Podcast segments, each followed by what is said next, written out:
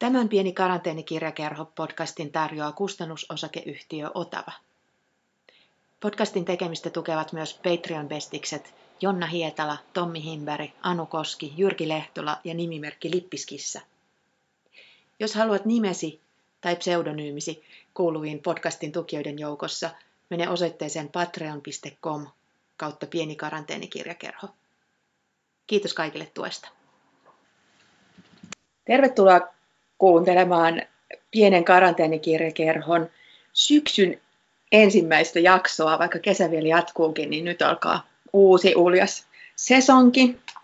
Podcastin nimenä jatkuu pieni karanteenikirjakerho, koska muuten on saatu uskomaan, että se on tosi hyvä idea. Ja ihan, ei sitä koskaan tiedä, minkälaista uutta aaltoa meillä on vielä tulossa, tai toista aaltoa, vai miksi niitä pitää kutsua, mutta tota, joka tapauksessa. Öö, meno ei sinänsä podcastilla muutu syksyn tullessa, vaan kerran viikossa tapaan suomalaisen kirjailijan, joka mua kiinnostaa ja jonka teksti on tehnyt muuhun vaikutuksen ja jota haluan siitä sitten tentata. Ja nämä jaksot ilmestyy noin keskiviikkoisin Patreon-tukijoille maanantaisin. Ja sitten mulla on ilokseni tässä syksyn tekemisessä mukana myös yhteistyökumppaneita, rohkeita suomalaisia kustantamoita, jotka on lähtenyt mun kanssa mukaan. Tämän jakson takana on Otava ja mulla on siis vieraana Otava kirjailija Pasi Pekkola, jonka romaanin Kaikki isäni naiset luin ja se ilmestyi itse tällä viikolla. Ja nyt me puhutaan siitä ja kaikista isäni naisista. Terve Pasi, hauska nähdä.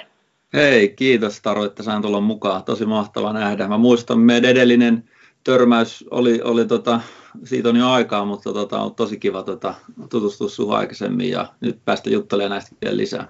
Niin, nyt päästään sillä niin kuin asiakeskustelemaan. Joo, kyllä. Nyt ei keskustella Smitseistä ja eikä haeta... Ei ihan niin paljon ainakaan. Tosi mä huomasin, että tässäkin romaanissa oli sellaisia, kun ollaan tosiaan puhuttu sun varmaan musiikista viimeksi enimmäkseen, niin tässäkin soi tietyt sellaiset levyt. Ja tässä, ollaan, tässä kirjassa ollaan sun aikaisempien, ainakin yhden romaanin tavoin, niin Suomen lisäksi myös Shanghaissa. Vähän ne Lahti-Shanghai Connection tässä tulee. Ja se oli mun mielestä hirveän kiva. Ennen kuin mennään tarkemmin tähän, että mistä kirja kertoo ja tota, näihin teemoihin syvemmälle, niin kerropa vähän sun Shanghai-suhteesta.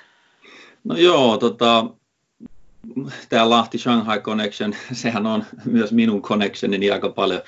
Lahdesta on, tota, Lahdesta on se lähtöisin ja tietysti nyt Shanghai ja Helsingin, tai Helsingin ja Shanghain kautta oikeastaan sitten päätynyt takaisin tänne Lahteen, että asuin Kiinassa tota, vähän alle neljä vuotta. Tota, asun itse asiassa ihan Shanghain lähellä semmoisessa pienessä kaupungissa kuin Suzhou, jossa on semmoinen seitsemän miljoonaa asukasta. asukasta. Suomen mittapuulla ei ehkä ihan niin pieni, mutta asuin siellä sen tosissaan kolme ja puoli vuotta ja siinä aikana reissasin tosi paljon ympäri Kiinaa ylipäänsä. Mä kävin kaikissa provinsseissa ja, ja näin. Ja tota, se oli tota, tosi sellainen mulle itse rikas ja haastava, haastava kokemus, kokemus ja tota, jostain syystä ne on kyllä niinku inspiroinut myös sitten kirjailijana ja tota, ei tämä kirja varsinaisesti silleen, niin kuin, silleen Kiinaan, Kiinaan tota, niin kuin, ei, en puhuisi Kiinakirjasta niin kuin mun yksi edellinen kirja oli vahvemmin, mutta tässä kyllä tapahtumapaikkana Shanghai on, on merkittävä yhden henkilön osalta. On, ja sitten siinä on ö, sellainen, siinä saa jotenkin niin kuin luontevasti myös sellaista, toisaalta hän saa niin kuin konkreettista etäisyyttä näihin muihin henkilöihin, joita hän tarvitsee, ja, ja sitten tota, toisaalta sellaista niin kuin, ö, muuta perspektiiviä, ehkä sitten esimerkiksi niin kuin, ö, sanotaanko sukupuolirooleihin. Ja, Joo, ja tota, kyllä. Se oli, just näin, se oli itse asiassa yksi, yksi syy, miksi mä sijoitin tämän Shanghaihin ja sinne Kiinaan, koska tota, siellä se yhteiskuntarakenne ja tämmöinen tasa-arvokeskustelu ja mm, se on vähän erilaista ja se on eri, tietysti kulttuurihistoriallisesti periytynytkin hyvin eri tavalla, niin se antaa mun mielestä aika semmoisen tosi kiinnostavan just nimenomaan perspektiivin tähän meidän länsimaiseen keskusteluun ja, ja sitä sivuun tämän kirjan teemojen kautta siinä just jonkun verran. Kyllä. Tämä kirja on tosiaan, tämä on mun mielestä ehkä perheromaani. Tässä kuvataan erään perheen niin kuin, kriisin hetki enemmänkin kuin että tämä kertoisi vaikka tästä ö, yhdestä keskushenkilöstä, jota sä et edes päästä ääneen, vaan jo, joka niin kuin tulee muiden tulkitsemana. Eli tota, jos nyt lyhyesti kerron kuulijoille tästä juonesta, niin tässä on tällainen mm, merkittävä ö, ilmastoprofessori, ö, tunnettu tiedemies ja niin kuin alansa guru, Tapani Luoto, jonka ympärillä tämä ikään kuin tämä kirja tapahtuu ja jonka omista teoista niin kuin muut joutuu kärsimään ja tulemaan sitten niiden kanssa toimeen. Mutta tässä puhujina on, on Tapanin poika Aleksi, tytär Alma ja sitten tota, hänen vaimonsa, tai entinen vaimonsa, lasten äiti Linda ja tota, sitten vielä tämän Tapanin sisko. Eli tämä tässä pitkän tavallaan on sellainen, että niin kuin ei ihan tiedä, että mi, mitä on tapahtumassa. Tämä, enemmän ollaan ehkä täällä niin kuin Aleksi, Aleksin elämässä ja sellaisen niin kuin kolmekymppisen työttömäksi jääneen toimittajan kipuilussa ja, ja jotenkin niin kuin per, niin kuin vaimon kanssa, parisuhteen kanssa ongelmissa ja sitten just niin kuin suhteessa isään, et, et niin kuin, että hallitseva tämmöinen merkkimies, isä ja sitten hänen jotenkin itsensä pieneksi tunteva poika. Ja sitten ikään kuin alkaa vasta paljastua, että tota, kun tämä Tapani pyytää Aleksia, kun sillä ei ole muutakaan tekemistä, että se voisi kirjoittaa hänen elämäkertansa. ja, tota, ja, ja sitten alkaa paljastua niin kuin salaisuuksia tästä luodosta, tästä Tapanin luodosta. Toimittaja paljastaa, että hän on tällainen niin kuin pitkäaikainen ahdistelija, naisten ahdistelija, mutta siinä työympäristössä käyttänyt just niin kuin omaa rooliaan. Ja sitten nämä kaikki tietää tavallaan, että se on aina ollut sellainen naissankari ja niin kuin, että tyttöystävät on vaihdellut, mutta tota, ja hyvin niin kuin mielenkiintoisesti tulee se sellainen just niin kuin vähän jotenkin miity tapausten käsittely, että vähän vaikea tietää loppujen lopuksi, mitä se on niin kuin ei ole sellaista yhtä niin kuin vaikka rikosta, jota voisi osoittaa, että, että niin kuin tämä on selkeästi paha, vaan sellainen tietynlainen käytösmalli. Ja sitten me lähestytään näiden muiden ihmisten kertomana sitä Tapania ja sen elämäntarinaa, mutta se jotenkin jää sivuseikaksi kuitenkin tässä. Koetko itse, että, että se Tapani ei ole niin tämä välttämättä tämä tärkein asia tässä kirjassa? No joo, siis mulle se tota, se oli mulle hyvin tietoinen valinta, että mä en päästä tätä isää ollenkaan itse kertomaan hänen tarinaansa ja lähtökohtaisesti mä alun perin lähdin kirjoittamaan niin kuin, tavallaan romaani, joka käsittelisi tätä niin kuin muuttunutta mieskuvaa, niin kuin tapa olla mies ja ä, aviopuoliso, isä, ä, mies myös niin kuin yhteiskunnassa, miten se on niin kuin mun edeltäneiden sukupolvien ja mun sukupolven aikana mun mielestä tuntunut muuttunut hirvittävän paljon. Ja toisaalta yritin lähteä nimenomaan niitä, tavallaan niitä epävarmuuden hetkiä ja, ja niitä niin kuin kuvaamaan. Ja tota, tietysti mul, mä kirjoitin tämän kirjan niin kuin ensimmäisiä tavallaan tällaisia ö, kokeiluja tähän kirjaan ja pätkiä jo, jo niin kuin aika monta vuotta sitten. Ja tota, ö, ehdin tehdä sitten itse asiassa välissä yhden toisen kirjan, kirjan tässä näin, mutta tämä ajatus on elänyt minulla pitkään mielessä. Ja nyt sitten, kun mä ryhdyin pari vuotta sitten tätä kirjaa kirjoittamaan, niin tämä MeToo-keskustelu oli jollain tavalla tota, noussut, noussut, oli nousemassa ehkä juuri silloin. Niin kuin, ja tota, mä huomasin aika nopeasti, että oikeastaan käsit, kun mä, jos mun teemat on nämä, niin mä en voi olla käsittelemättä jollain tavalla sitä, myöskin sitä MeToo-keskustelua, joka olennaisella kyllä niin kuin tietysti liittyy tähän teemaan. Ja, ja sen takia sitten päätin, että mä en halua, mun mielestä keskustelu ja ne uutisointi on, erityisesti uutisointi on hyvin paljon keskitty siihen syylliseen tai, mm. tai uhreihin.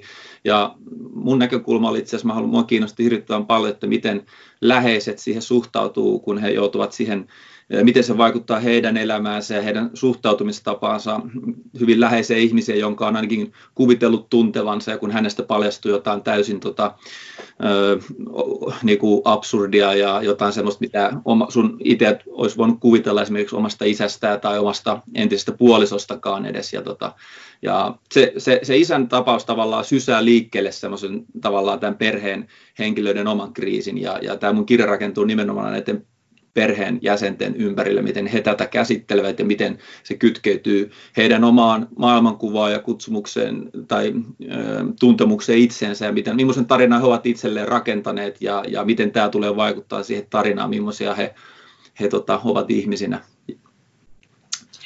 Mä tykkäsin hirveästi siitä yksityiskohdasta, että, että sitten tavallaan yhdessä vaiheessa koska jotenkin tuntuu, että se on kaava näissä aina, aina suomalaisissa skandaaleissa, että sitten jo, jossain vaiheessa se niin kuin, äh, väärintekijä alkaa muuttua ikään kuin ajojahdin kohteeksi, ja hän aletaan kohdella mediassa silleen, niin kuin vähän kuitenkin ymmärtävästi, ja sitten otetaan sellaiseen no, Arto Nyberin oloiseen talk showhun kertomaan, kertomaan omista kokemuksistaan. Ja tämä Tapani oli mun mielestä hauska hahmo, että niin kuin aika loppuun asti hän ei niin kuin koe tehneensä tietyllä tavalla mitään väärää. Mm. Tai se, tai se, se niin kuin, denial on aika niin kuin, joo, joo. kova. Joo, siis joo, hänen on, niin kuin, on kyllä sellainen niin kuin kieltämismoodi päällä ja sitten osittain se liittyy mun mielestä siihen tietynlaiseen ma- maailmankuvaan ja, ja, ja tavallaan näiden sukupuoliroolien niin kuin muutokseen, että se mitä oli joskus 50-luvulla 60, 70, 80-luvulla meni ehkä jotenkin sormien välisten enää ne ei missään tapauksessa mene, mutta ihminen, joka on kasvanut tietynlaisen, on tietynlaisen ajan tuote. Mm. Hän ei, Tapani enää ajan tasalla ehkä, ja mm. hän on vaikea ymmärtää, että, että mitä hän itse asiassa on vääryyksiä tehnytkään, ja, mutta jollain tavalla ehkä ymmärtää, ja sitten sen takia sieltä tulee se hyvin vahva se kieltäytyminen, ja äh, kieltää sen, sen asiansa, ja tota, äh, se, on, se oli mun mielestä tietyllä tavalla kiinnostavaa. kiinnostavaa. Tapanihan ei missään tapauksessa ole mikään absoluuttisesti paha henkilö tässä näin, ja hänessä on sellainen ristiriita, että hän on, hänet nähdään hyvin tämmöisen nimenomaan hyvän tekijänä, jopa mm. maailmanvastana. Hän tekee tärkeitä työtä, tehnyt paljon tärkeitä hyviä juttuja. Sitten hänestä paljastuu tällaista ja tota, semmoisen ristiriitaisen kuvan ja kuten sanoitkin, että hän ei itse pääse ääneen, hän ei itse pääse selittämään tekojaan tietyllä tavalla tässä kirjassa, vaan kaikki muut selittää ja tulkitsee, niin hänestä sitten pyrinkin rakentamaan hänestä semmoisen vähän, tota, hänestä tulee nimenomaan eri perspektiivistä erilainen kuva. Kyllä. Kuva. Joo, ja siis tämä on mun mielestä hyvi, hyvä valinta, että hän on nimenomaan siis tota, hän on ollut tämmöinen niin uraa uurtava ilmastotietoisuuden levittäjä ja tutkija ja, ja niin kuin hyvin vahva siinä öö, niin kuin tiennäyttäjä ja, ja niin kuin kansainvälisestikin ihailtu ja niin kuin tavallaan niin kuin omistanut koko työuransa niin kuin hyvälle voisi ajatella. Ja, ja siis onkin. Ja se on mun mielestä se tekee tästä huomattavasti mielenkiintoisemman kuin, että se olisi vaikka joku liikemies tai, joku, jota voisi pitää, tai niin kuin, vaikka rikas tai, tai jotain sellaista, että, että se on niin kuin käyttänyt elämänsä. Mutta sitten siinä on vähän tullut ehkä tallottua muiden, muiden päälle. Ja sitten taas toisaalta se, että myös tähän hänen sukupolvensa tota, sen menestyvän miehen kuvaan kuuluu niin kuin kaikenpuolinen menestyminen myös niin kuin naissuhteissa ja just, just vallotukset. Ja, ja sitten varmaan se, että jossain, mun mielestä se, niin kuin sittenkin mietin, että mm, se on varmaan niin kuin tietynlaisen tyypin ja just tietynlaisen ajan tuotteen niin vaikea nähdä sitä, sitä niin kuin viivaa, että missä vaiheessa ne, niin kuin, äh, koska yleensä nämä tapaukset tulee esille myös vähän siinä vaiheessa, kun ne on vanhoja ja ne on niin kuin, ikään kuin luopuneet sit tai joutuvat luopumaan sit asemista ja muusta, että muut menee ohi, niin, niin se myös muuttuu se semmoinen niin jotenkin hurmuri niin kuin säälittäväksi. Mm, kyllä. Ja sellaiseksi, sellaiseksi niin kuin sit, ja sitten sit mä mietin myös vähän, niin kuin, tässä ei myöskään, mutta se ei myöskään ole niitä niin kuin hänen tekojensa kohteita kauheasti äänessä, niin, ja nekin on aina vähän sellaisia, niin sitten nekin alkaa ehkä muuttua, ne, ja nyt kun on siis ajan henki on sellainen, että myös halutaan näitä jotenkin ehkä kertomuksia niin kuin maailmalle, niin nekin ehkä sit, niin, niin kuin omaakin historiaa kaikki alkaa katsoa vähän niin kuin eri uusin silmin. Että aha, se ei ehkä ollutkaan ihan hyväksyttävää. Kyllä. Ja ehkä tämä on niin kuin vaikuttanut mun elämään ja muuta. Se on, se on niin kuin hyvin, hyvin tota kompleksinen ja kiinnostava henkilö ja jotenkin samalla niin kuin ihan, ihan semmoinen tunnistettava, että tämmöisiä Tapani luotoja varmaan niin kuin hänen oloisia herroja on, ja osa niistä on ihan ok, osa niistä on vähän kyseenalaisia. Mutta sitten nämä Tapanin lapset varsinkin, niin näissä oli mun mielestä kiinnostava tässä Aleksissa ja Almassa sellainen, niin kuin just Aleksin jotenkin, ikään kuin siltä oli riistetty vähän niin kuin kaikki tällaiset niin kuin maskuliinisen vallan perinteiset merkit. Ja se oli tavallaan sen asian kanssa ihan ok, mutta sitten ympäröivät ihmiset ei välttämättä ole. Että just esimerkiksi hänen niin kuin työttömäksi joutuminen, niin olikin ehkä ihan tervetullut semmoinen hengähdystauko ja mm. sellainen, niin kuin, se on kuitenkin vielä nuori mies, niin katsoo vähän maailmaa, että mihin suuntaan lähtisi. Mutta esimerkiksi hänen vaimon, että et, sitten mä rupesin miettimään tosi paljon sitä, että mitä me esimerkiksi naiset halutaan miehiltä, että et tavallaan halutaan just hyviä perheellisiä, ja jotka on läsnä ja käyttää aikaa ja muuta, mutta sitten kun se istuu sohvalla ja on jotenkin lapanen, niin eihän siitäkään tule niinku mitään. Et, et, siinä oli jännä konflikti niinku oman aika menestyvän ja hyvin sellaisen niinku kauniin ja, ja niinku pätevän vaimonsa suhteen. Niin. Tuo on mun mielestä yksi tavallaan sen tämän modernin ajan tietynlainen kriisi, koskee niin kuin parisuhteessa molempia osapuolia, että miten, mi, miten ne roolit jaetaan. Että mä, mä olen itse siis 80-luvulla luvulla sy, syntynyt, viettänyt lapsuuteni. Ja 80-luvulla oli vielä hyvin paljon sitä, että Suomessa Suomessakin niin tota, kuitenkin oli enemmän kotiäytiyttä ja, ja semmoinen koti-isä oli ehkä aika harvinainen tota, näky kuitenkin suhteessa. Ja, ja sehän on niin kuin kyllä muuttunut, muuttunut niin kuin mun elinaikana hyvin paljon, että se voi hyvinkin olla toisinpäin ja, ja on useinkin. Ja, ja tota, mutta mutta mut silti mun musta tuntuu, että edelleen, varsinkin kun se on tapahtunut niin tälleen mun sukupolven aikana, niin ei ole mitään mallia ollut siihen, ei ole mitään mihin tukeutuu. Ja mä itse taas vanhempana huomannut usein, että aina kun on niitä pieniä epävarmuuden hetkiä, niin silloin sitä helposti tukeutuu johonkin opittuun ja mm. johonkin, minkä sä oot saanut. Ja tota, tämmöisestä miehen roolista ei oikeastaan ole hirveän monella suomalaisella esimerkiksi miehellä varmaan mallia, että miten, miten olla semmoinen ne isät ovat hyvin usein olleet niitä tehneet töitä ja olleet uraa paljon pois kotona, niin, niin mistä saatat sitä mallia? Et sun pitää oikeastaan itse keksiä tietyllä tavalla pyörä uudestaan, isyys uudestaan, millaisen, millainen isä sä haluat olla omille lapsillesi ja puoliso sitten taas sun, sun puolisolle. Kyllä, kyllä. Et vaikka niin kun, jotenkin se, että, että tota, nyt halutaan, että isät on kotona, mutta siinä on jotenkin ehkä taustalla sellainen osoitus että, tai ajatus, että, että se kuuluu sellaiseen niin kuin, äh, tiettyyn kaareen tai uraan tai, tai johonkin, että ne, ne on kotona niin kuin sopivan aikaa. Mutta sitten niitä odottaa taas sit se ura tai joku muu, johon, johon tätä voi mennä.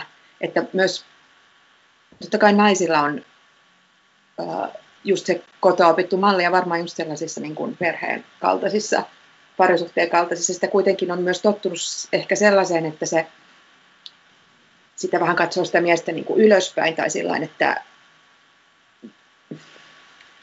että se sellainen niin kuin perinteisen hierarkian tai, tai jonkun niin kuin ajatus, se on kuitenkin, vaikka me kuinka haluttaisiin olla irti siitä, niin sitten sellaisissa niin kuin kriiseissä ja muissa, niin vähän myös, että pitääkö mun nyt sitten olla se, joka on aina duunissa ja tuo rahan kotiin ja niin kuin päättää kaikesta.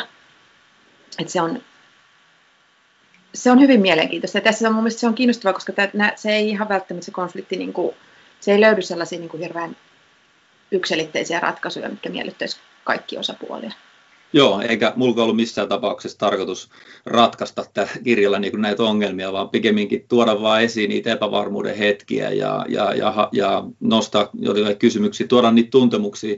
Tässä kirjassa on paljon tota, naiskertojiakin, tai on tämä sisko ja sitten tämä entinen mm. näiden lasten äiti, joka on nimenomaan ollut kotiäiti, ja tuodaan niin kuin hänen kauttaan se tiety, toinenlainen, tiety, toinenlainen niin kuin edellisen sukupolven näkemys niihin, niihin rooleihin. Ja, ja tässä mun mielestä paljon, paljon mä halusin käsitellä niin kuin, tavallaan tässä kirjassa, että mikä on toisaalta sitten niin kuin yhteiskunnan rakenteesta johtuvaa tämmöistä niin kuin, roolijakoa, mikä on, mikä on luontaista, mikä on, niin kuin, tota, mikä on muutoksessa. Mun mielestä se tulee mun mielestä mä, mä itselle havaitsin sen nimenomaan, tässä kirjassa tulee sellainen konkreettinen kohtaus, kun tämä isän sisko on järven rannalla katsomassa tämmöistä, syöttämässä siellä niin kuin, joutsenia ja tota, sitten sinne lammelle tulee tämmöinen tota, toinen tämmöinen joutsen ja hyökkää hyvin vahvasti sen toisen joutsen kimppuun ajaa sen pois ja raivaa itsellensä niin kuin reviiriin. Ja joutsenet on hyvin reviiritietoisia ihmisiä ja sitten tämä isä sitten selittää, että se on, se on ihan, hyvin, ihan luontaista, että näinhän luonto toimii, ja, ja, mutta tämän siskon on, niin kuin, hän silti toivoisi, että eikö nyt voisi tavallaan tulla paremmin toimeen, ja mun mielestä mm. siinä tulee että miten, mitkä on niin odotukset siihen, että mikä on opittua, mikä on luontaista, mikä on yhteiskunnan tavallaan niin kuin rakentamaa meille ihmisille sitten, niin se tulee näiden joutsenien kautta tähän semmoisen niin vertauskuvana tähän kirjaan. Ja sen takia ne joutsenet päätyvät tämän kirjan kanteenkin sitten tässä. Tätä, joo, äh, hyvä hava, tai siis niin kuin, mielenkiintoinen metafora, koska, koska tässä just se luonto, koska tietysti kun tämä äh, Tapani Luoto on vielä biologi, niin sekin on hirveän kiinnostavaa. Ja sitten jos luonto toimii näin, niin me ollaan kuitenkin ihmisiä ja meillä on niin kuin omat niin kuin se perusteet, miksi me nyt päästään täällä päättämään näiden luontokappaleiden elämästä, niin on just se, että meillä on niin kuin esimerkiksi vapaata tahtoa ja mm. humaaniutta ja kaikki tällaisia piirteitä, että just se taistelu, mutta se myös, että, niin kuin, että kuinka paljon on sitten niin kuin vaikka kenenkin luonteenpiirteiden ja, ja niin kuin, mikä on mahdollista ja mikä on just vaikka yhdessä sukupolvessa mahdollista. Että just kun on tämä, tämä niin kuin muutos, mikä tässäkin koko ajan, niin kuin se, on, se muutos on käynnissä, että se muutos ei ole tapahtunut ja nyt oltaisiin siirrytty johonkin uuteen aikaan, vaan me ollaan niin kuin semmoisessa ristivetotilanteessa selkeästi. Kuten sä sanoit, niin tässä on tota, enimmäkseen tässä on äänessä naiset, eli tämä tytär Alma ja, ja sitten varsinkin kirjan, kun mitä pidemmälle kirja etenee, niin sitä enemmän niin kuin ehkä nämä naiset ottaa myös tilaa täällä, mm. tilaa ja ääntä. Ja Alma on sitten mielessä kiinnostava, että hän on tietyllä tavalla tällainen menestyvä ihminen, niin kuin nykyajan hyvä subjekti, tekee mm. paljon töitä, Kyllä. asuu rohkeasti yksin ulkomailla ja tota, on tietyllä tavalla niin kuin seurannut isänsä jalanjälkiä, mutta on hänen kanssaan niin kuin tosi huonossa väleissä. Ja tämäkin oli minusta hauska tämä, että tavallaan nämä veljen ja siskon roolit on sit perinteisestä mallista kääntyneet. Ehkä. Että, mm-hmm. että Aleksi on koti, kotona viikko, perheen kanssa perheeseen keskittyvä ja ehkä sellainen niin kuin jotenkin mm, koti-ihmisempi. Ja siitä tota, Alma on ainakin pinnalta katsottuna niin kuin tällainen vapaa kaikesta Joo. ja keskittyy uraan ja tällaiseen. Tota, se oli varmaan sellainen asia kanssa, jota sä halusit tuoda esiin. Joo, Alman kautta mä halusin paljon pohtia sitä, että miten, tässä niin kuin hänelle sanotaankin, tavallaan se, hän asuu siellä Kiinassa, niin se Kiinan yhteiskunta toitottaa hänelle, että hän on nyt tietyn ikäinen, hänen pitäisi mennä naimisiin, hankkia mies ja lapsi, että sitä kautta saavutat onnen. Ja Alman kautta mä halusin kuvata sitä, että ö, että on erilaisiakin tapoja löytää onni ja, ja, ja, ja rakentaa hyvä elämä itselleen. itselleen. Ja tietysti Almalla sitten on, on, on liitoksissa tähän, hänen suhteessa tähän isään, ja hänellä on tietynlaiset omat, omat niin kuin, ö, kriisinsä, mitä hän käy läpi, mitkä on tietysti vaikuttanut hänen elämään, ja tämän kirjan myötä ne tulee sitten, nousee niin kuin pinnalle, ja hän vaivaa häntä hyvin paljon. paljon. Ja tota, tässä suhteessa tämä poika ja tai tämä Aleksi on pikkuveli ja Alma on iso sisko. Mm. He ovat nähneet ehkä isänsä eri tavalla ja heillä on erilainen kokemus isästä ja sitä kautta muodostuu myös hyvin erilainen suhde isäänsä. Ja tota, se on vaikuttanut heidän molempien, molempien elämää, elämää ja, tota, ja mutta just näin, näin että tota Alman kautta mä halusin kuvata, kuvata tavallaan vähän toisenlaista tapaa rakentaa oma elämä. Ja ei se mun mielestä tarvi olla liitoksessa välttämättä mieheyteen tai naiseuteen, vaan, vaan, vaan ylipäänsä, että se on mahdollista tehdä, jos niin haluaa ja kokee omaksi. Kyllä, Kyllä joo. Ja tota, jotenkin se oli äh, jännä tässä, tässä kun, niin kuin, kun tulee niin lapsuuskuvauksia ja jotenkin, että miten ne muistaa just isästään, niin äh, mä, on, mä mietin tätä luotoa kasvattajana, niin kuinka latistavaa on ollut niin kuin just tytölle. Ja mm. sitten sellainen Ja sitten taas toisella tavalla latistava pojalle. niin kuin liian isot odotukset ehkä sille kundille ja, ja mm. tota, sisko niin kuin, ne rokkuuttaa vähätellyt tai jotenkin niin kuin, no. vähän kampannut jalkoja alta. Tämä oli mun mielestä sinänsä mielenkiintoista, koska tota, mä oon kasvanut perheessä, jossa on vain tyttöjä ja niin kuin, meitä, on, meitä on jotenkin aina kyllä kannustettu kauheasti, mutta se, ehkä se olisi ollut erilaista ja ehkä niin kuin just mun isä on joutunut omaksumaan mm. vähän erilaisen roolin, koska se on ollut niin kuin tyttöjen isä, eikä ole voinut niin kuin vain Joo. Niin kuin, tiedätkö, silleen siirtää niin kuin, Joo, joo. Niin joo epä... poikaa tyyppisiä. Joo, mä... Tämä oli mun mielestä hyvin kiinnostava siinäkin kulmasta. Mä tunnistan itse asiassa on kyllä hyvin. Mä olen itse, itse siis perheestä, jossa, jossa on pelkästään poikia.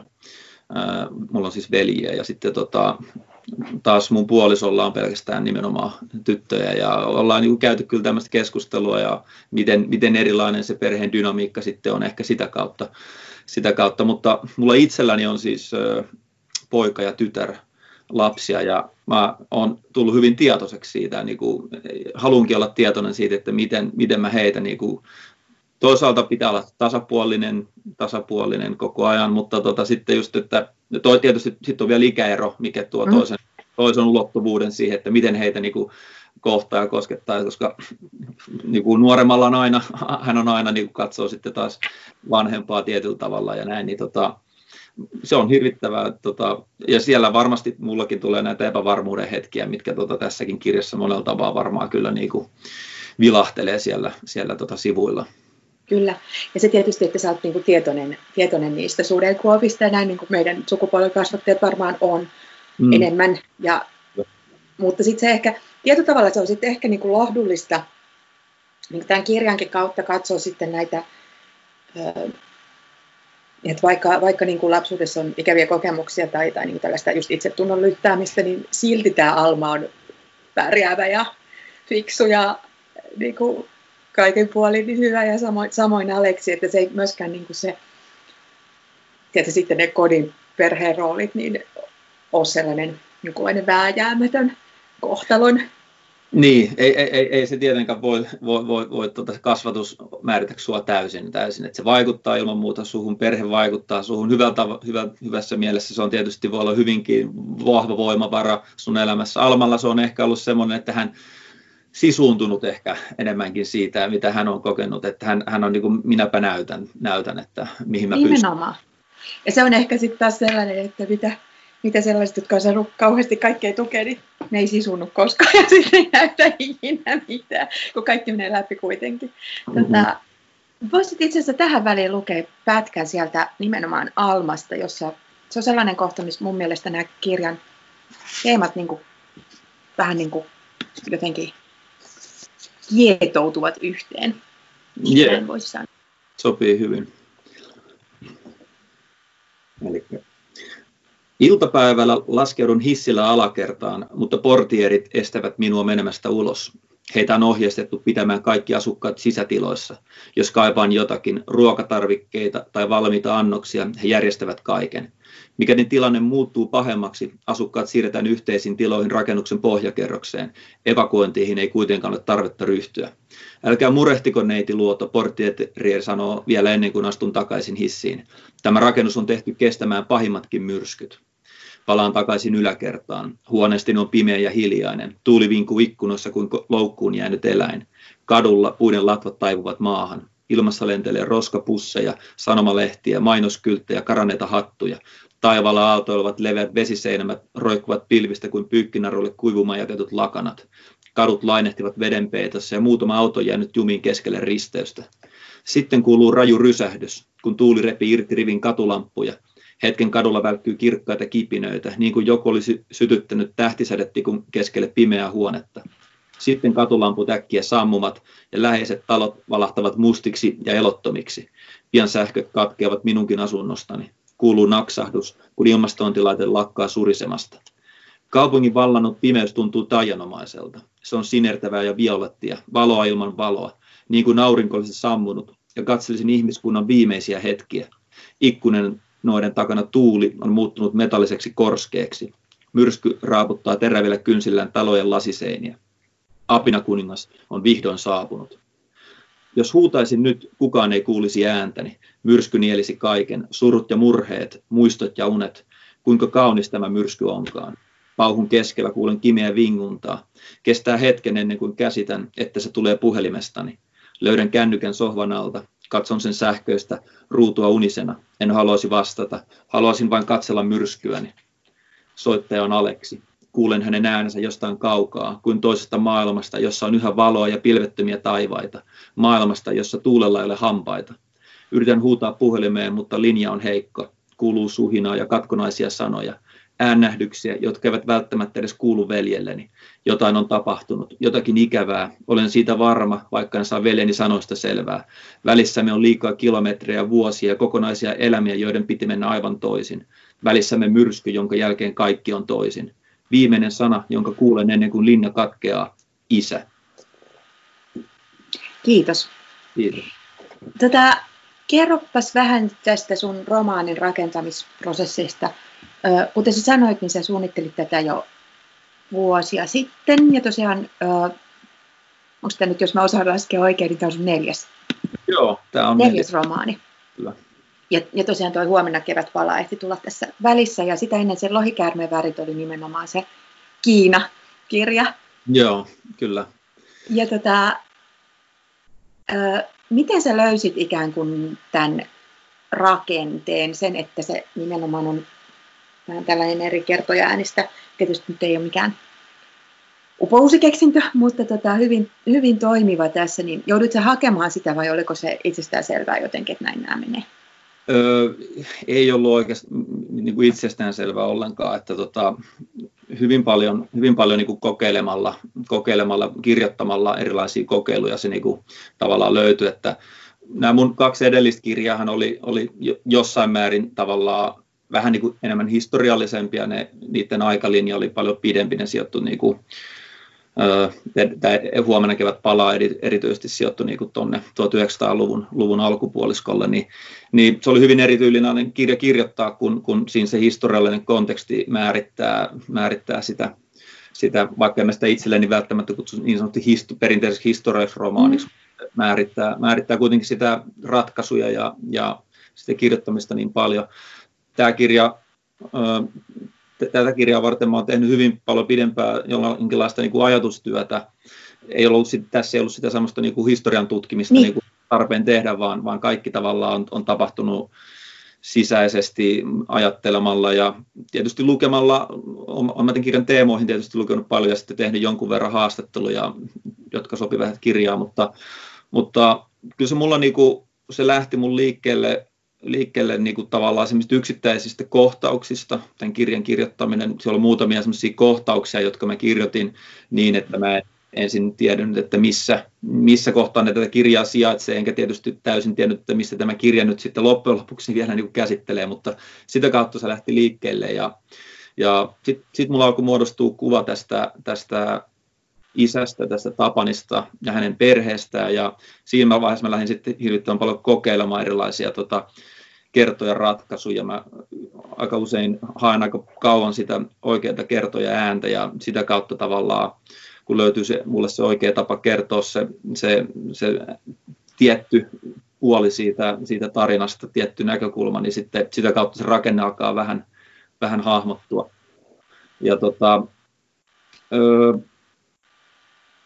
niin, tota, tosi, paljon, tosi paljon se on niinku semmoista, se, se, mä oon tehnyt kaikki kirjat hyvin erilaisella tavalla. tavalla. Mulla ei ole semmoista niinku yhtä oikeaa tapaa. Mun mielestä jokainen mun kirja on aina, tai siis jokainen kirja on aina erillään omilla jaloillaan seisova taideteos, ja mä en usko siihen, että on olemassa yhtä tapaa tehdä se kirja, vaan jokaisella kirjalla on niin se oma matkansa, ja, mm.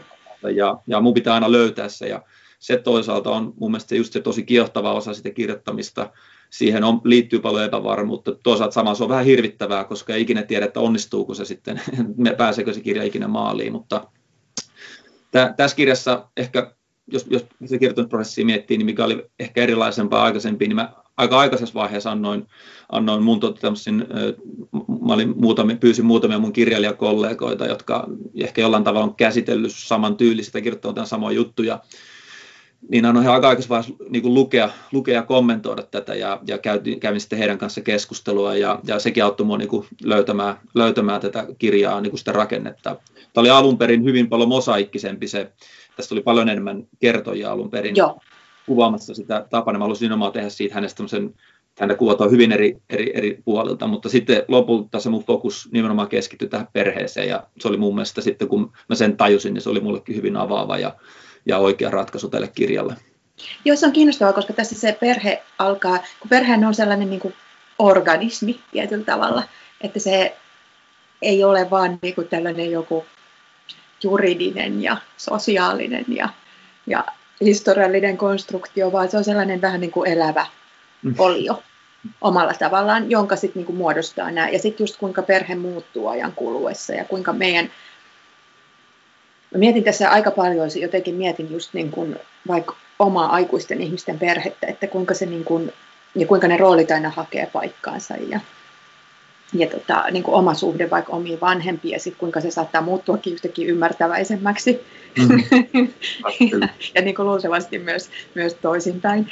Uh, ja, mutta sitten mä mietin tuossa myös sitä, että tosiaan kun su, sä, sulla on toimittajatausta, niin se on varmaan tietyllä tavalla, en sano, että se on helppoa, koska jos se olisi helppoa, niin kaikki tekisi niin, mutta se, että kun tekee vaikka historiaa sijoittuvan romaanin tavallaan, että se, että kun sä kerät siihen paljon tietoa ja niin tutkit sitä, olet siellä sisällä maailmassa, niin sitten enää tarvitse kirjoittaa se ikään kuin se juttu siihen päälle. Tai siis se, se, että se, niin kuin se on se maailma jollain lailla ja sä oot siellä. Mutta tällaisessa ikään kuin aika klassisessa omaa aikaa kuvaavassa psykologisessa romaanissa, niin se pitää tapahtua sille sisäisesti ne ratkaisut ja hmm. löytää sillä lailla. Joo, on, on se, on se tota erilaista, erilaista se kirjoittaminen, että se, se historian kontekstina niin kuin, ainakin musta tuntuu, että se sanelee enemmän niitä ratkaisuja, mitä siellä niin kuin on, on mahdollista tehdä, koska, mutta ainakin mun, mun romaanit on, ne historiasta on ollut tavallaan mä, mä sen takia kutsun niitä nimenomaan historisromaneiksi, että se historia on, on siinä kuitenkin vain näyttämä, jossa me sitten käsittelemme mm. tietyllä tavalla samoja asioita aina niiden henkilöiden kautta ja mm. mitä mä sitten käsittelen tähän nykyaikaakin sijoittuvassa romaanissa. Näyttämä on vähän erilaisempi ja tässä sitten näyttämä on niinku sitten luonut jostain tavalla tutumista elementeistä kuin tota, siellä historiassa, jotka on niinku sitten kaikki on pitänyt itse selvittää ja tutkia, että miltä se on ollut. Toisaalta siinä on varmaan myös, että jos, jos niin sijoittaa historian, niin sit siihen saattaa vähän niin kuin upoutua liikaakin siihen tutkimusprosessiin. Sä tiedät, että, niin kuin, mm. että se, ja sitten haluaisi sitten kaiken niin kuin, esille sieltä, että se on sitten omat, omat hankaluutensa siinä. Mä mietin tuossa myös, kun sä sanoit, että nämä jokainen sun romaani on niin kuin erillistä taideteos ja niin kuin aina oma, että sulla ei ole sellaista sapluunaa, mitä sä käytät, niin tuossa viimeksi kun juttelin Hannu Väisäsen kanssa, niin hänellä on myös, että että jokaisen, että kun hän kirjoitti tätä viimeistä, niin se alkoi muistuttaa liikaa hänen edellistä novellikokoelmaansa. Ja jotta hän niin kuin itse löytäisi sen motivaation tehdä se teos, niin sen täytyy olla aina itselle jotenkin uusi. Että sen, sen pitää löytää muotoratkaisuja ja, ja niin kuin muoto sisältö on tietysti keskenään. Joo, joo, mä tietyllä tavalla tunnistan varmaan, mitä Hannu on tarkoittanut. Mulle, mulle tota se muoto ei, ei, ei ole ikinä niin kuin itseisarvo, että mä kokeilisin, että mä hakisin välttämättä sen muodon kautta motivaatiota itselleni. Mulle se muoto on, on aina just nimenomaan kulkee käsi kädessä sen, sen, sen sisällön ja sen teeman kanssa, että ne pitää, että mä, mä, mä saan sen suurimman tavalla inspiraation nimenomaan siitä, kun, kun ne kohtaavat toisensa ja mä huomaan, että hei, tämä muoto toimii tämän, tämän, tämän, tämän, tämän teeman ja tämän, tämän, mitä mä haluan nyt yrittää kirjoittaa, niin tämä toimii tässä, tässä että niin mä, mä haen aina sitä tavallaan sitä semmoista, niin kuin, onko se sitten kompromissi vai onko se, vai onko se tällainen yhteentörmäys, mä en osaa aina ihan tarkalleen itsekään sitä sanoa. sanoa.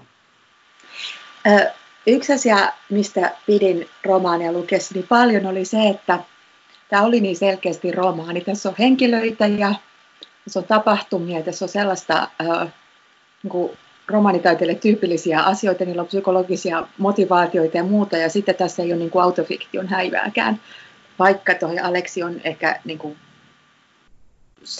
ikänsä ja taustansa ja, ja perheolosuhteidensa kautta ehkä vähän niin kuin sua muistuttava, ja sitten sillä on sellaisia ehkä samanlaisia taustoja ja ammatti.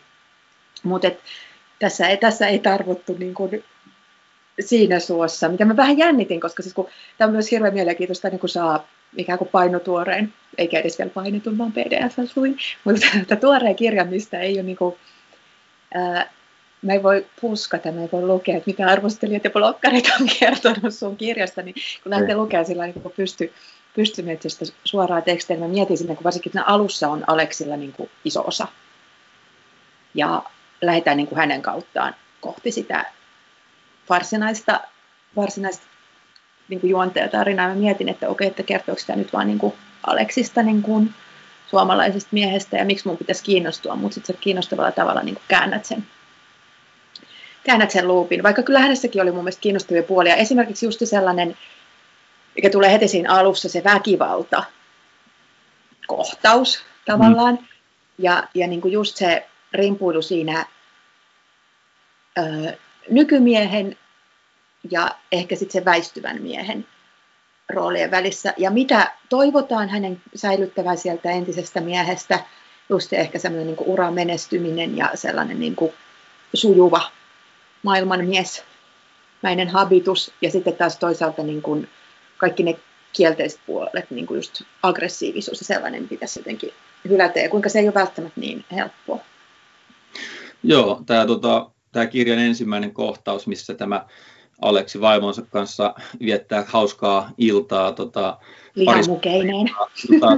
kahden kaupungissa yhtäkkiä siihen heidän ihanaa iltaakin ilmestyykin tämän hyvin vahva väkivallan uhka tämmöisessä tota, perinteisellä lahtalaisella torilla. torilla. Ja tota, harvinaisesti kyllä tämä oli yksi ensimmäisiä kohtauksia, mitä mä kirjoitin tähän kirjaan, yleensä ei ikinä tapahdu niin, niin vaan alkukirjoittaa aina uusiksi.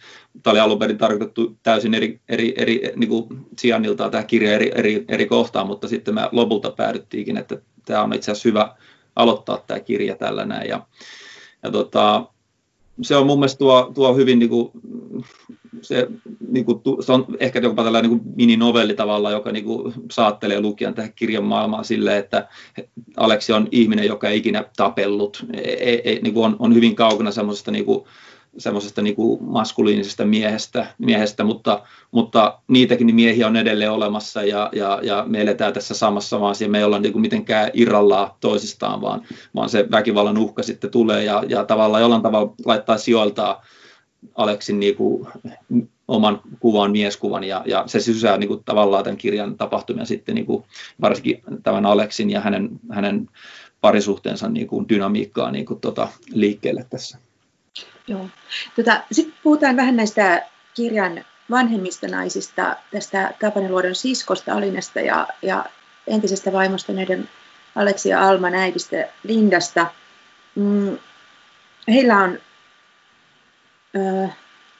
heitäkään ei ole vaiennettu, kuten kuulemma yhteiskunnassa aina käy vanhemmille naisille, vaan he pääsevät tässä ääneen ja aika paljon heidän niin kuin, kokemansa kautta piirtyy sitten kuvaa koko tästä perheestä ja koko kaikesta. Niin kuin, ja sitten se on sellainen tietyllä tavalla, mistä mä tykkäsin, niin sellainen aika niin kuin tyypillinen niin kuin hyvä keskiluokkainen, kannustava ympäristö niin kuin kehittynyt just siinä heidän sukupolvensa aikana. Ja sitten siinä jotenkin myös muistuu se, että mistä nämä tämmöiset nyt ehkä 6-70 ihmiset, jotka on niin kuin päässyt urallaan pitkälle ja maailmanmaineeseen ja muuta, niin ne on usein aika vaatimattomista lähtökohdista. Ja on sitten taas niillä, niillä on niin kuin oma traumansa, että on ne sodat, sodan käyneet isät ja, mm. ja kaikki se. Niin tota, millaisia, löytyykö nämä Linda ja Alina ja niiden äänet niin kuinka iisisti?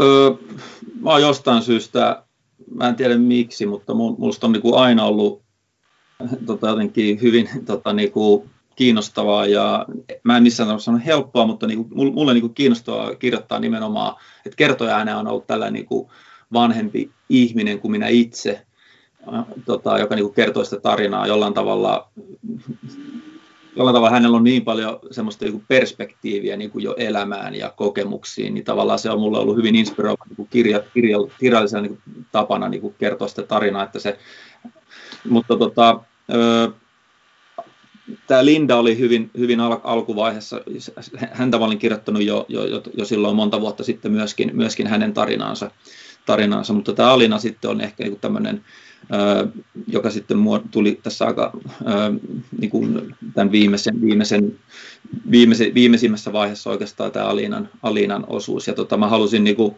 heidän kauttaan juuri tuoda sitä, sitä kuvaa, että he ovat, he ovat niin kuin tämä niin kuin sodan jälkeinen sukupolvi, joka on tehneet usein tämän tämmöisen niin kuin, ö, luokka, luokkahypyn hypyn omassa elämässään ja, ja Suomi muuttunut hurjasti tietysti heidän aikanaan, ja, ja, ja tota, mutta että he, he ovat niin kuin se linkki sitten sen, sen sodan, sodan jälkeisen sukupolven välillä, ja, ja tota, jotka ovat sitten tässä kirjassa tämän, tämän niin kuin perheen, perheen niin kuin tota lasten niin kuin, isä ja äidin, äidin niin ikäluokka, niin mä, mä, halusin, niin kuin, mä halusin tuoda tähän sitä perspektiiviä, että miten nämä roolit ja nämä teemat on elänyt tässä niin kuin, nyt viimeisen kahden, kolmen sukupolven niin kuin aikana. Joo, tota, se tulee mun mielestä heistä hyvin esiin, ja siis mä inhoan sellaisia vanha viisas nainen kliseitä, mutta käytänpä sellaista kuitenkin, koska tota, hirveän helpostihan sitä myös niin kuin just tällainen, niin kuin vaikka Linda on valinnut kotiäitiyden silloin aikanaan, ja hänellä on ollut muitakin ambitioita, mutta tota, se on, ja toisaalta niin kuin hänenkin sukupolvessa on paljon naisia, jotka on valinnut toisin, ja niin kuin se on ollut jo mahdollista. Ja, ja nä, eihän nämä niin kuin, jotenkin musta välillä myös tuntuu sillä, että niin kuin kun meidän sukupolvi tai, tai nuoremmat ihmiset puhuu, niin välillä tuntuu, että kaikki on niin kuin keksitty vasta suunnilleen vuonna 2000, kaikki niin kuin, vaan että et esimerkiksi just tämmöiset niin kuin 70-80-luvulla työelämään ja opiskelemaan ja muuten ne on ollut hyvin niin kuin edistyksellisiä ihmisiä. Ja tavallaan on puhuttu jo noista rooleista niin kuin sanoin aikaisemmin, mutta se, että onko niillä ollut sitten mahdollisuutta loppujen lopuksi, vai onko niin kuin esimerkiksi työ vienyt mukanaan tai, tai niin kuin kaikki tällainen. Ja toisaalta ne on tarjonnut lapsilleen hirveän hyviä kasvualustoja ja harrastuksia ja kannustanut hmm. kaikessa ja tällaista. Että se on se on mun mielestä siinä on sellaista niin kuin kiinnostavaa perspektiiviä. Ja sitten just se, että kuinka, et ja just heidän kauttaan tulee mun mielestä niin hyvin esiin se, että miltä se sitten tuntuu, tämmöinen niin valtava petos tietyllä tavalla sen Tapanin suunnalta, että miten, miten sä voit olla tommonen, niin kuin jotenkin, jotenkin, että vaikka on tottunut sen just naisseikkailuihin ja tottunut sen tietynlaiseen toimintaan, niin sitten se on niin kuin pahempaa. Joo, niin jo. se, se mun mielestä sieltä tulee tosi kiinnostavasti. Mutta sitten taas toisaalta se, mä en halua tehdä heille sellaista väkivaltaa, että ne olisi pelkästään jotenkin äänitorvia niin kuin sen Tapanin selittäjinä, vaan ne olivat selvästi niin kuin toimijoita hekin. Joo, joo kyllä se oli, se oli mulle niin tärkeää, että he, heillä on nimenomaan oma, oma elämänsä ja oma, oma, oma tarinansa ja ristiriitaisia ihmisiä sillä, että tuskin kukaan on aina täysin tyytyväinen, miten elämänsä on mennyt ja ja tota, he, he myös niinku, nämä, kukaan näistä kirjankertoista ei myös välttämättä ole niinku täysin luotettava kertoa, että jokainen selittää mm. näitä tapahtumia ja omaa, omaa elämäänsä ja tarinaansa tietyllä tavalla, tavalla niin kuin itsellensä ja, ja siellä sitten niin kuin siihen kuuluu, niin kuin ihmisille hyvin kuuluu, että asioita selitetään välillä parhain päin, välillä niitä voidaan selittää tietysti toiseenkin suuntaan, suuntaan jos haetaan niin kuin jonkinlaista uhriasetelmaa tai tällaista. Kyllä, että, kyllä. Että että se, se, sen mä halusin niin kuin nimenomaan myös tuoda tässä näin, että, että niin kuin jokainen, jokainen niin kuin myös selittää tie, omalla tavallaan. Kukaan hän ei voi, niin kuin, mä en halua kirjoittaa hahmoa, joka niin kuin, olisi niin kuin, mikään niin kuin yleiskuva niin kuin tämän ikäluokan ihmisestä, vaan, vaan hän on kuitenkin yksinäinen, tai siis yksi, yksi niin kuin oma toimijansa ja, ja vain yksi esimerkki, miten, miten on, on tämän ikäluokan ihmiset ehkä voisivat ajatella tai ajattelevat. ajattelevat ja, tota, ja se, se, oli niin kuin tavallaan se motiivi, motiivi mun niin kuvata, kuvata myöskin näitä, näitä hahmoja tässä. Kyllä, ja sitten se on hauska, että siellä niin kuin ehkä tuomitsevin ja semmoinen niin kuin eniten ehkä ottaa kantaa näiden muiden henkilöiden niin kuin valintoihin on, on sitten just ehkä tämä Alma ja sellainen. Niin kuin, ja sitten toisaalta hän niin kuin, kipuilee niin kuin konkreettisesti, fyysisesti ja, ja sellaisen niin kuin ahdistuneisuuden kanssa elää jo ennen kuin sen ehkä syy paljastuu. Niin. Spoilaamatta sen enempää, mutta tota, ja varsinkin just niin kuin suhteessa äitiinsä, ehkä jotenkin se sellainen, mikä helposti ehkä on nuoremmilla naisilla, että me helposti niin kuin, ähm, niin kuin turhaudutaan jotenkin, tiedätkö, äitien sukupolveen. Miksi te, et teki ne sitten mitä tahansa. Jos ne on keskittynyt uraansa, niin ne on laiminlyönyt meitä, ja jos ne on keskittynyt meihin, niin ne, ne ei ole elänyt itsenäistä elämää. Ja, mm, aina vähän se. Joo, joo se, on, se on näin just, ja tota, että Alma on tietyllä tavalla pettynyt äitinsä äitiin, niin kuin äidin ehkä ikäsukupolven naisena tai, tai omaan äitiinsä, mutta sitten tässä kirjassa hän, hän sitten siinä aika loppuvaiheessa yhtäkkiä kahvilassa istuu ja kuuntelee seuraavien nuoren sukupolven puheita ja itsekin huomaa itse, että, että, että hän on kuitenkin myöskin tässä jo tämmöinen niin kuin keski, lähelle keski oleva nainen. Ja huomaa yhtäkkiä, että, että emme ehkä olekaan enää sitten kuitenkaan niin radikaalia, onko niin. mä toimia, toimia näin, että se on sellainen tietynlainen perspektiivi harva. Jokainen sukupolvi aina kuvittelee olevansa hetken aikaa se, se hyvin edistynyt oikeassa ja, ja se tulee myös tässä kirjassa jo, jo, jonkinlaisena sivujuonteena kyllä. Kyllä, joo ja just se ehdottomuuden mureneminen ja sellainen, tota, kuten sä kuvasit, että, että myös se, että kuinka me kaikki selitetään jatkuvasti elämää ja myös vähän tarkoituksenmukaisesti ja mm. niin kuin itselle parhain päin. Hei Pasi, suurkiitos tästä keskustelusta ja kiitos hyvästä romaanista. Hei, kiitos paljon. Oli tuota tosi kiva jutella ja kiva kuulla, että pidit. Pidin tosi paljon ja suosittelen kirjakerholaisille, että ottavat sen lukuun. Tota, ei muuta kuin hyvää jatkoa. Toivottavasti ö, jossain vaiheessa elämä muuttuu taas sellaiseksi, että päästään törmäämään ihan elävissä merkeissä. Joo, toivottavasti tämä on maailman suosiollinen meille nyt, niin päästään taas törmäämäänkin. Hyvä. Kiitos paljon ja voi hyvin. Kiitos paljon.